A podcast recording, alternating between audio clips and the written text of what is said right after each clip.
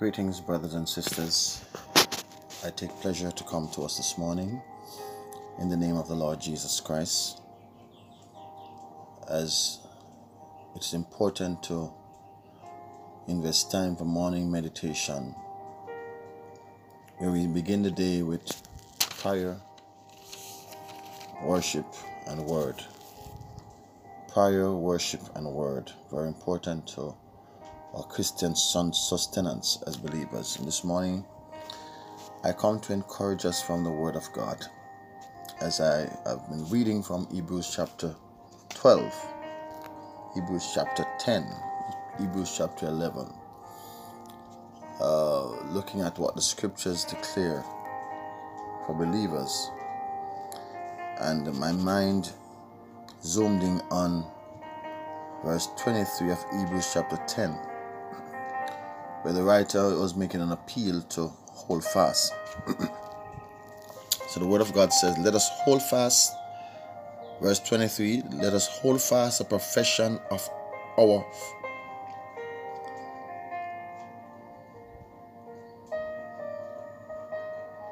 hope without wavering.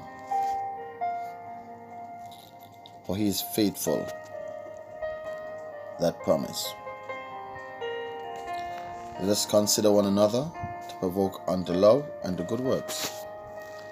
And verse 25 said, Not forsaking the assembling of ourselves together as the manner of some is, but exhorting one another, and so much the more as ye see the day approaching. As I read the scripture this morning, it brings my mind to the reality that as believers in Christ,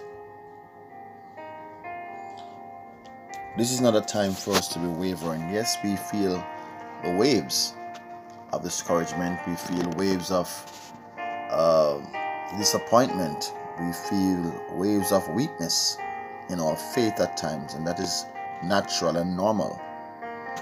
But the Word of God says we must hold fast, meaning we must be firm in our profession without becoming doubtful. Bless the name of Jesus. Being concrete in our commitment to the Lord requires that we, even when we don't understand what God is doing, believe and trust that He has our good in mind. And I like what verse 24 says. It says, Let us consider one another to provoke unto love and to good works. Our provocation should not be to deplete each other, to weaken or to reduce one another, but more so to empower one another as believers in Christ, provoke to love and to good works. Our critique must not be to destroy, but it should be constructive so that we encourage one another to love and to do good works.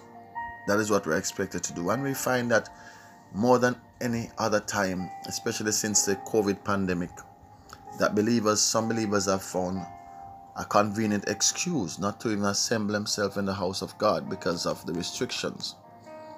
But there are others who are like David, who said in Psalm 27, verse 4, One thing have I desired of the Lord, that will I seek after, that I may dwell in the house of the Lord all the days of my life this is what this scripture is telling us in verse 25 of Hebrews chapter 10. It says, Not forsaking the assembling of yourself together as the manner of some is. So there are some people who delight not to assemble themselves together in the house of the Lord. But there's a reason for assembling ourselves. When we assemble ourselves together, we can exhort one another, encourage one another in the scriptures. And the writer says, and so much the more as you see the day approaching it means the coming of the Lord is near. And so our time should be spent to encourage and exhort one another. Bless the name of Jesus. Hallelujah. Glory to God. The Bible says in, in, in, in Proverbs that iron sharpened iron. I think it's chapter 27, verse 17. Iron sharpened iron. And so we have a responsibility as believers to provoke one another unto love and to good works and this can be done through exhortation, through encouragement, through testimony, through sharing. Bless the name of Jesus. So it's important for us to gather together in the sanctuary so we can learn from each other. We can be empowered. We can be strengthened. Bless the name of Jesus. Fellowship is important. Some have chosen not to fellowship for fear of COVID. Again, I call the convenient excuse. Bless the name of Jesus. Because we still go to work. If we need to do business, we still go and do business. And COVID 19 don't stop us from doing that. So why should it stop us from going to the house of God? To be among the people of God where you can get the word live and direct, not by recorded or through any Zoom or any other platform. When it's not possible for you to be in the house of God, that's okay. That's, that is another way, a route by which the gospel can be broadcasted so believers who cannot make it to the house are able to get the word. So I am not saying that it's wrong. It's good to do that because the Bible declares that except the gospel be preached toward the whole world, Jesus will not come. The gospel must be reached to the end of the earth, and I believe that God is using the medium of the internet through Zoom and Facebook and other media to extend the gospel to the end of the earth. So I am for that kind of ministry. What I'm relating to here is when we are able to be in the house and we choose not to be out of convenience. Your presence in the house of God is important. Your testimony is important. Your shout is important. Your prayer is important. Your worship is important.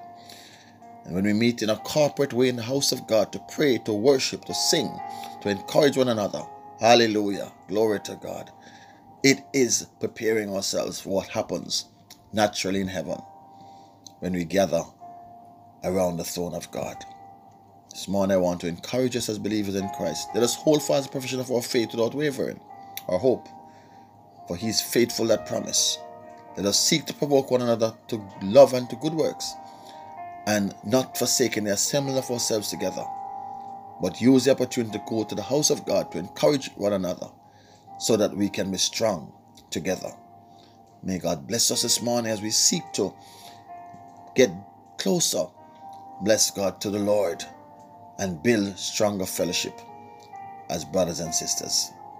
I pray that you'll have a blessed and fruitful day as we work together in the kingdom. In Jesus' name.